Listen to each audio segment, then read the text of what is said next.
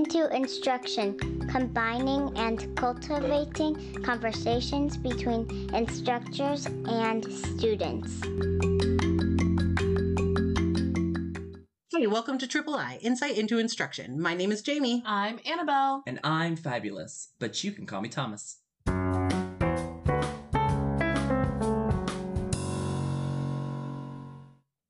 This episode, we are interviewing our 2021 junior practicum teacher, Kim Sanchez. Last year, our cohort submitted questions regarding different teaching scenarios, which you then answered on a solo podcast. We wanted the juniors to get the same awesome experience we did, and we thought it would be a great idea to get your expertise on the podcast as well. We would love for you to start the interview out by giving us a breakdown of who you are, your background, and what you've done within the education system. Thank you for having me here today. So, yes, my name is Kim Sanchez, formerly a Bakelin, and I am a first generation college student. I have made a lifetime career of being an educator, little over probably like around 25 years in education in a range of settings. So, about 16 or 17 in the public school setting, as well as other settings, including like private school, alternative schools, meaning schools that meeting kids in a more personalized setting, as well as have been a, a, teacher, instructional coach of teachers, a teacher of new teachers, and then also an administrator in a middle school. So, yeah, that's a little bit about myself and really excited to be able to be here with you today. Yes, and again, thank you so much for joining us here. We're really excited to have you here on the Triple I podcast, as well as back on the WSUV campus after a year. Absolutely glad to be here. The junior cohort is wrapping up their first semester of classroom observations within middle schools specifically. For some, this might be their first time being in middle schools since they were students themselves. This is their first term in practicum as well, where they have been seeing some of those in the moment inner workings of the public school system firsthand.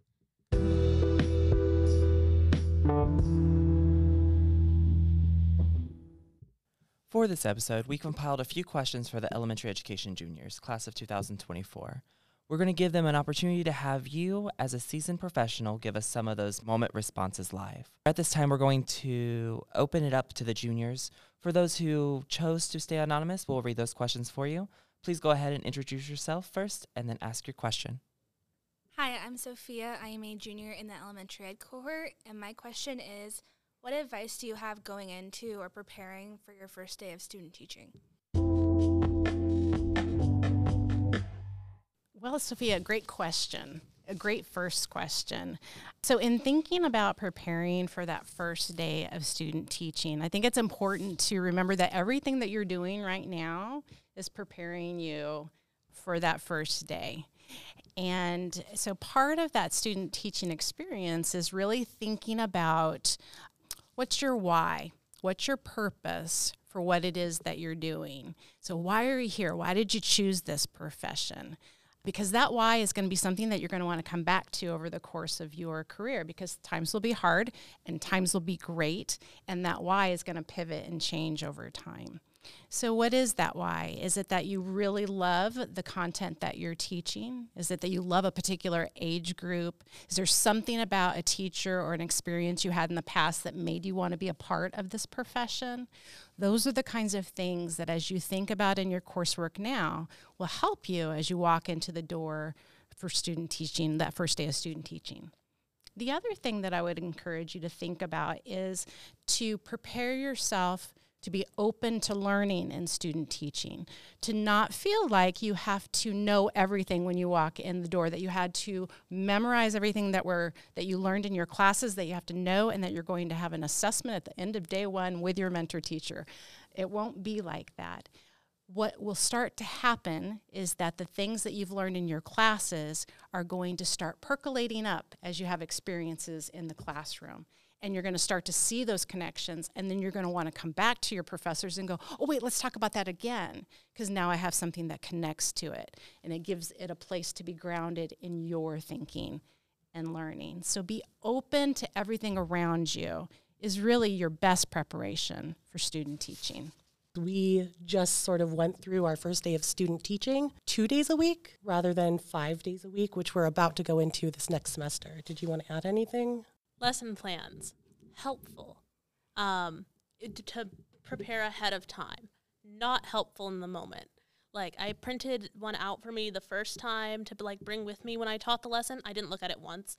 Um, your classroom management and your relationships with your kids is going to be much more important, and you're just going to have to ride with what you already know because at the end of the day what you have in front of you is never what you planned on it being even after you've known your kids for months and i think what i would add to that the idea of that pre-planning piece it will over time become part of that um, mental hardware and that muscle memory that you'll build that will then allow you to flex in the moment.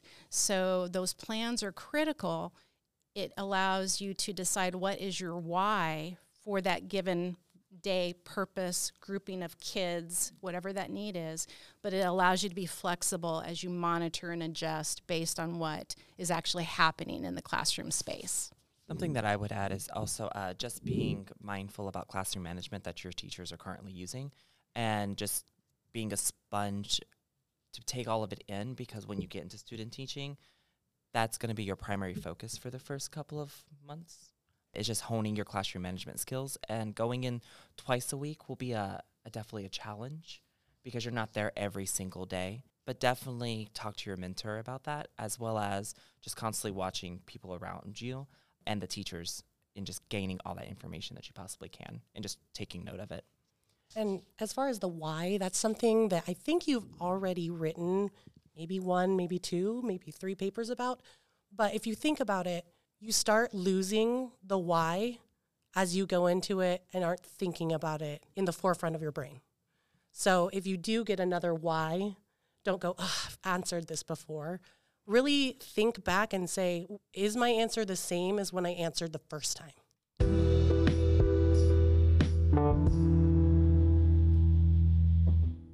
Hi, my name's Katie, and I'm a junior in the BA program at WSU.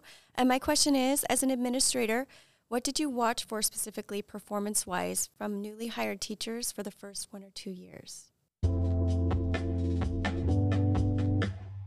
Hi, Katie. Great question. Um, so, those first couple of years, so as an administrator, what I'm thinking about is having an awareness that new teachers coming into the building have a really big learning curve. So, you've had a lot of experience in student teaching, you've had a co teaching experience by that point in time. But there's a lot of things to learn everything from the classroom, not just the classroom culture, but the community culture. And how do you actually use the technology in your room? Um, what? I have to change the voicemail? I don't know how to do that, but I can run the computer. So, I mean, there's just lots of things to know and be able to do. And so as a new as an administrator, what I'm looking at is are you asking questions? How coachable are you? Those are the things if you are a learner, then I know that you are going to support my kids in my school to be learners too. And so as an administrator, I don't have an expectation that you are going to be and I'll refer to the evaluation uh, structure. So uh, within a school setting, there and you'll you'll learn about this probably later on in your program about the evaluation program. But there are multiple areas, and as an administrator, I don't expect that you're going to be proficient in all of those areas. I expect that you're going to be a beginning learner, and that we'll work together to pick which areas to kind of focus on. So being coachable being able to ask questions and being okay with not only receiving feedback, but then thinking about how do you integrate that into the things that you're doing. Those are some of those kind of key things that I look at in those first couple of years. That's awesome. Thank you so much.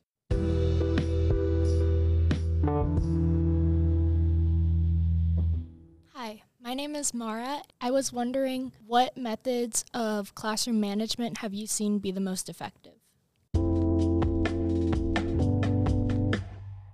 I think some of the most effective classroom management pieces that I've seen have to do with building relationships. So, building relationships, not just you as the teacher with your students, but also fostering that learning community between students, um, and also fostering a sense of self efficacy.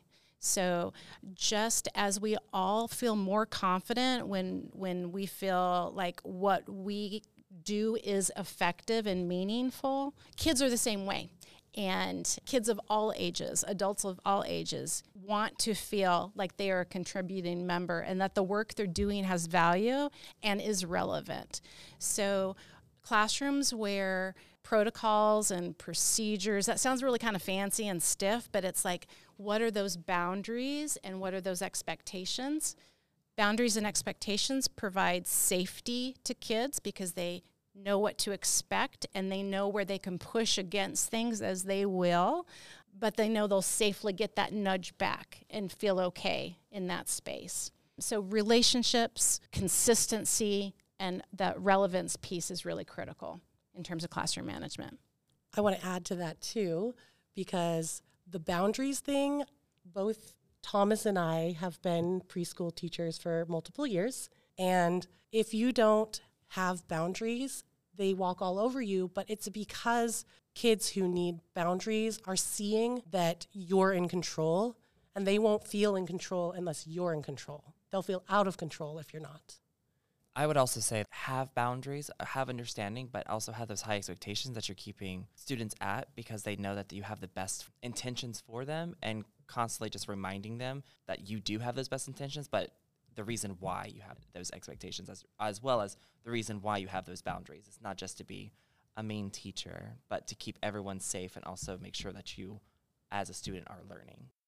Thank you for those responses. I also had a quick follow up because I was thinking about the difference between elementary school and middle school as far as how much time you get with the kids.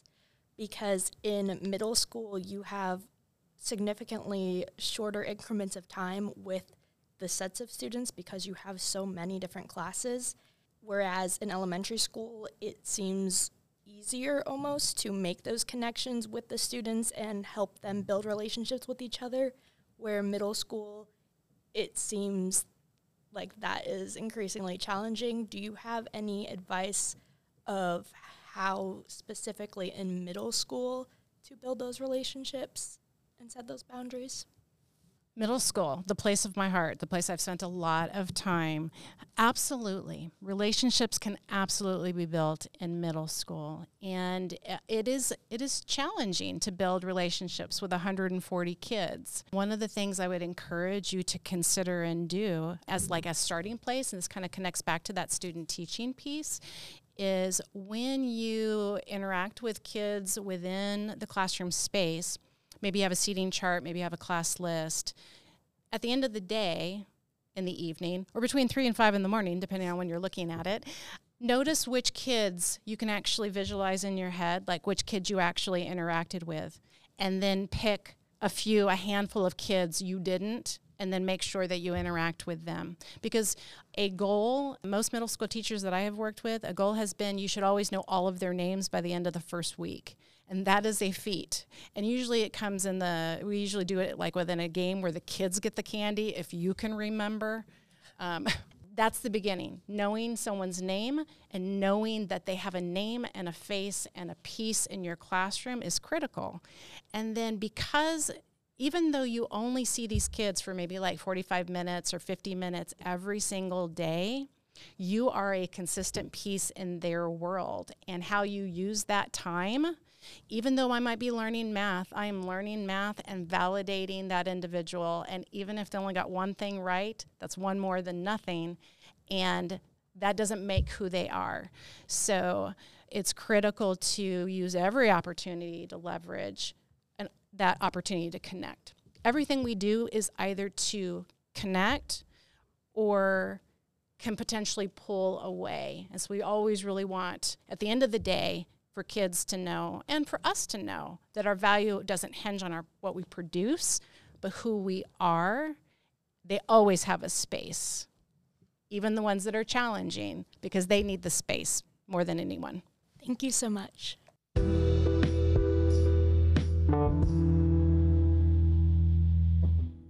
As a previous principal, what is one thing that you look for during an interview for a future teacher?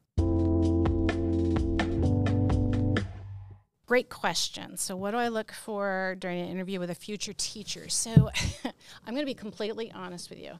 When I first began sitting on interview committees, I full on didn't realize it, but bought into my own bias by looking for people who are just like me, except for having great hair, because, you know, there we draw the line. There it is. So,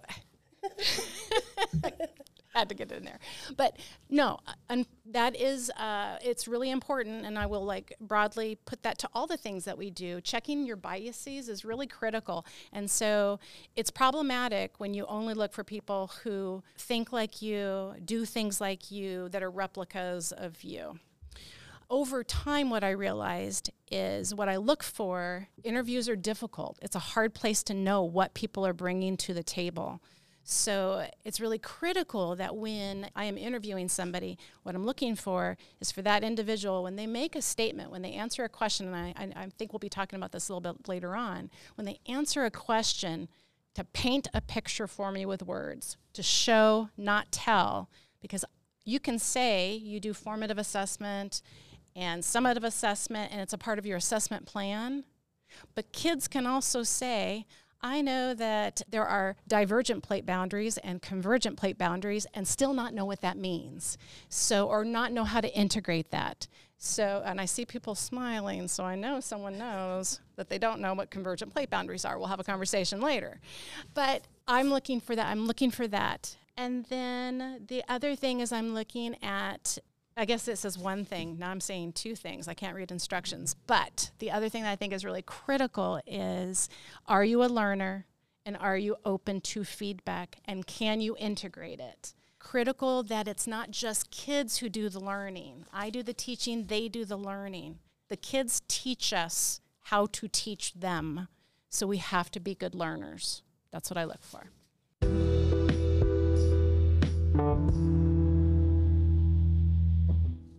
Okay, so this one, man, I almost wish I had the answer to it a few months ago.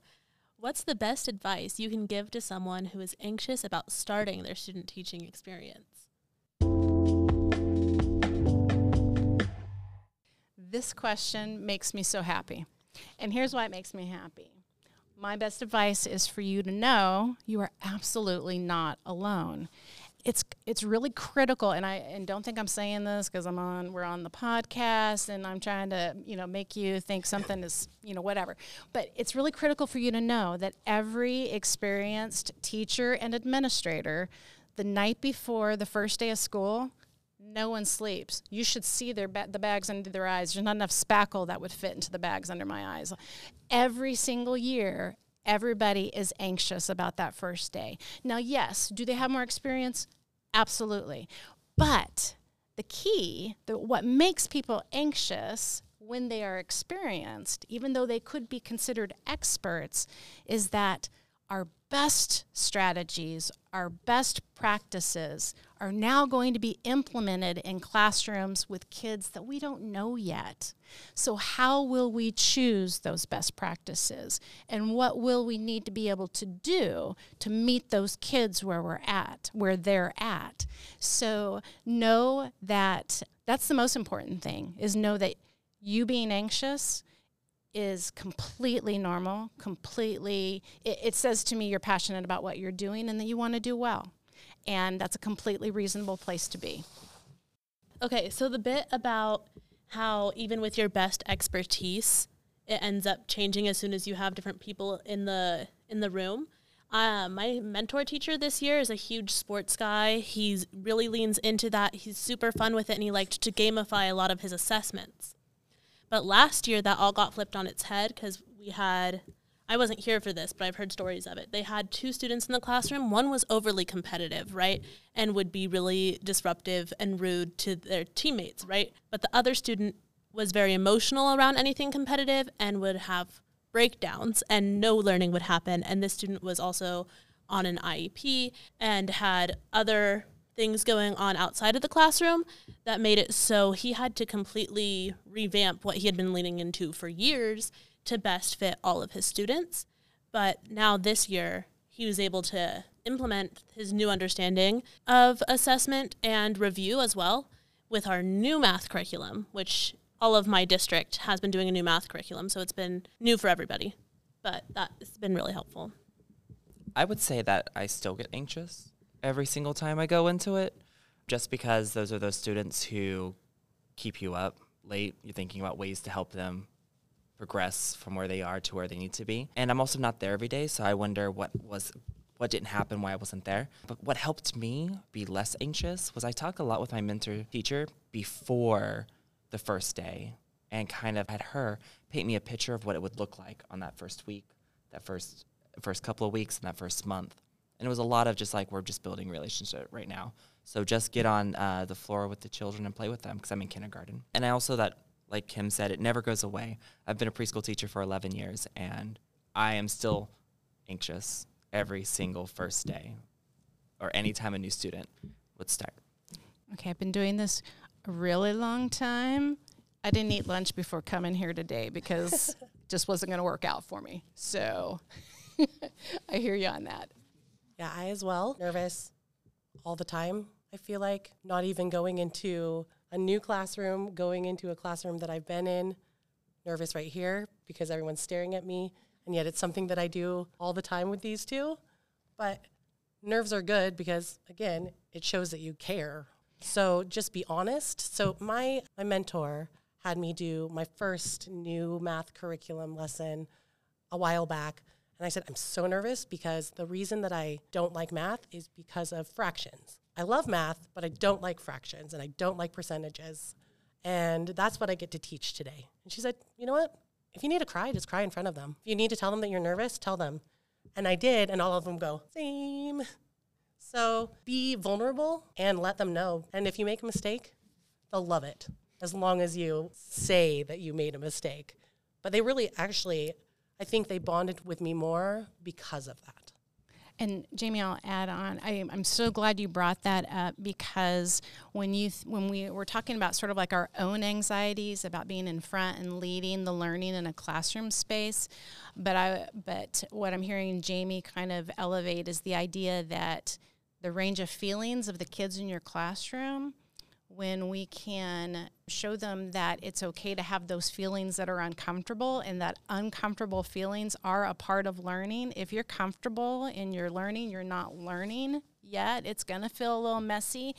And kids come equipped to deal with those big feelings with a range or a small, you know, a small range to a larger range. No one can see my hands with this microphone, but of types of tools to manage those big feelings. So it it, it's another element to providing safety and boundary and boundaries in a classroom when we can be okay with our own feelings, anxiety, failings, because we have to make mistakes. Those mistakes is where we learn.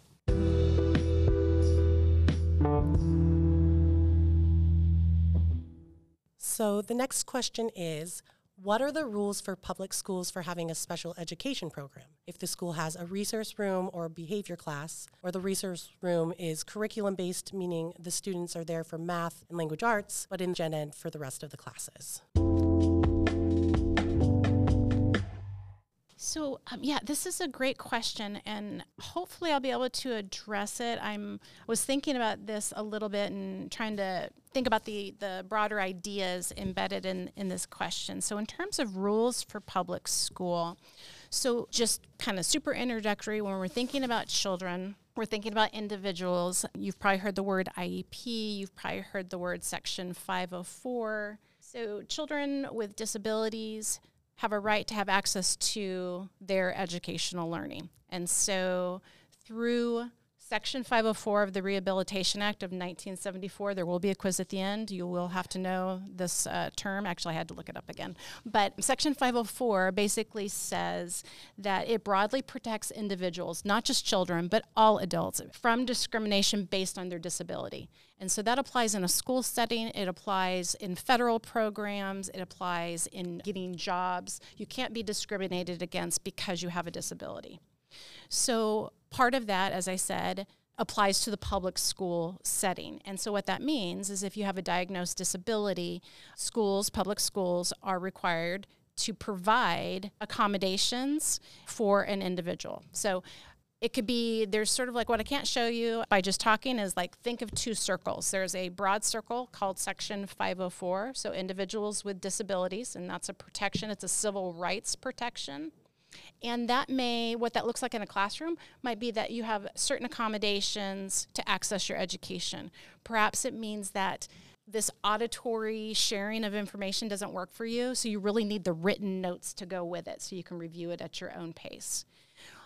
But it could be that if you are an individual with a disability that requires additional, very personalized learning, then you have an individual education plan, an IEP. That's another circle within that section 504.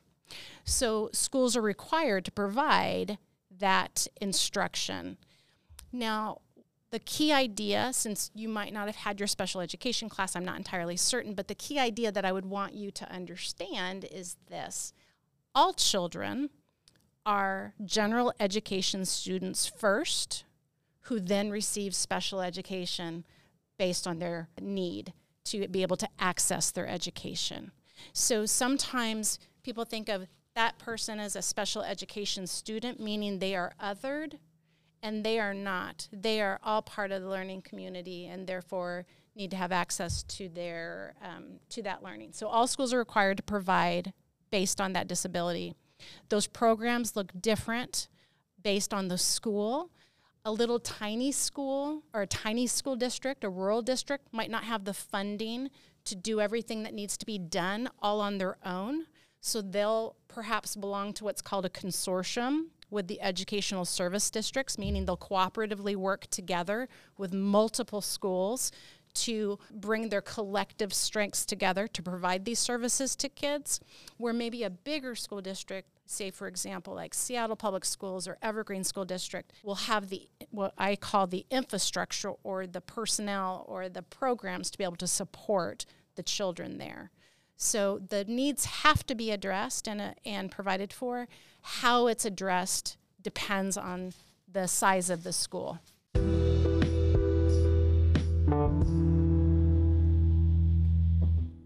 Hi, my name is Katie Leslie, and I was wondering do you have any tips on how we should prepare for teaching interviews and what types of questions we will be asked? So you want a sneak peek on that so you can prepare in advance. I like this class. It's a great class. Great question. So if you hear nothing about interviewing for a job, this is the key thing that I want you to remember. Question number one is a tricky question, and it's usually always the same for most districts, which is tell us a little bit about yourself and why you might be the best candidate for this particular position. Okay, it makes it sound like they want to know about you and your dog and hiking, which I do because I care about dogs. Dogs are cool, as is hiking. However, really what this question is, is tell me about you, but tell me about what about you is going to satisfy the demands of this particular position. So if I have a position for a, say it's a sixth grade science position and and you're just coming out of school, that's okay you can say, you know, my name is so and so, and I have been volunteering up at Mount St. Helens. And out of that, I've had the opportunity to interact with youth. And I've really, uh, so you've shared who you are, but you've connected it to why it's valuable for that person to hire you. One other thing that I would add in terms of which ones are most often asked. Okay, so yes, that was definitely one. The other ones that are most often asked are these three. You'll always be asked about your plan for classroom management. That is not just about strategies, it's about what's your philosophy. It's about how do you take your philosophy of classroom management and actually make it work in a classroom? Do you greet kids at the door when they walk in? do you have them put on their own because you value self-efficacy you have them put their little little lunch card in their little lunch pocket so then you know whether they they brought their lunch or they're going to buy their lunch so those kinds of things they'll also always ask you about what is your plan for assessment and then they'll also ask you about collaboration with colleagues so aside from that question one the key to interviewing is this one thing that i would suggest to you Do you remember back when you were in school and your English teacher, your science teacher would say, make a claim and support it with evidence? And you're like, what? I have to do that? I don't want to do that. Okay. In an interview, that is the difference between answering a question and answering it well. So you want to make your claim. So my plan for classroom management is dot, dot, dot, and then give an example. Even if your only examples are from student teaching, those are still examples. I need to be able to see that you can say those words, but also articulate them in the classroom.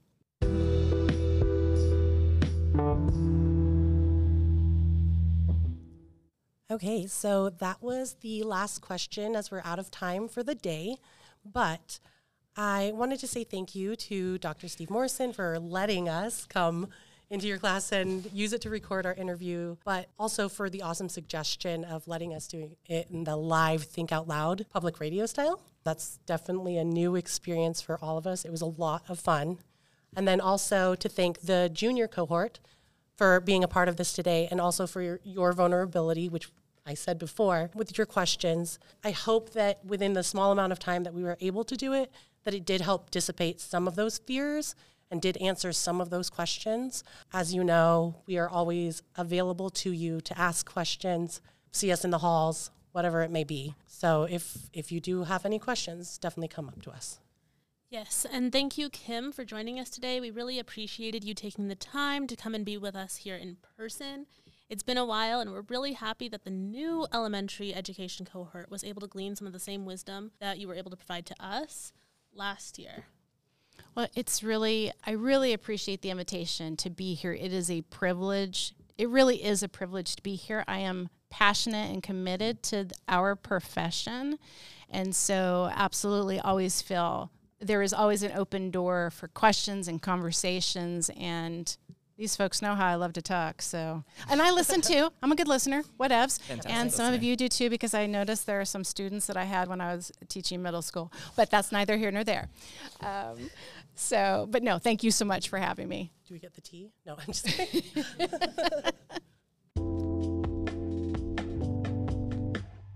To our Pod Squad and our faithful listeners, we hope that this episode gave you some insight into how amazing and hardworking teachers, principals, and admin are in the public education system. Remember, students, parents, and educators are dealing with the aftermath of years of COVID learning, and there are pre service educators in the midst of all of it.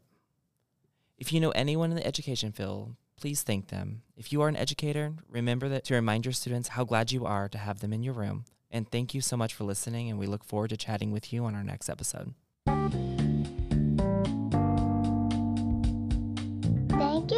Coming along with us on this academic journey. Click that follow button so you can join us next time for more ins and outs of education, past, present, and future.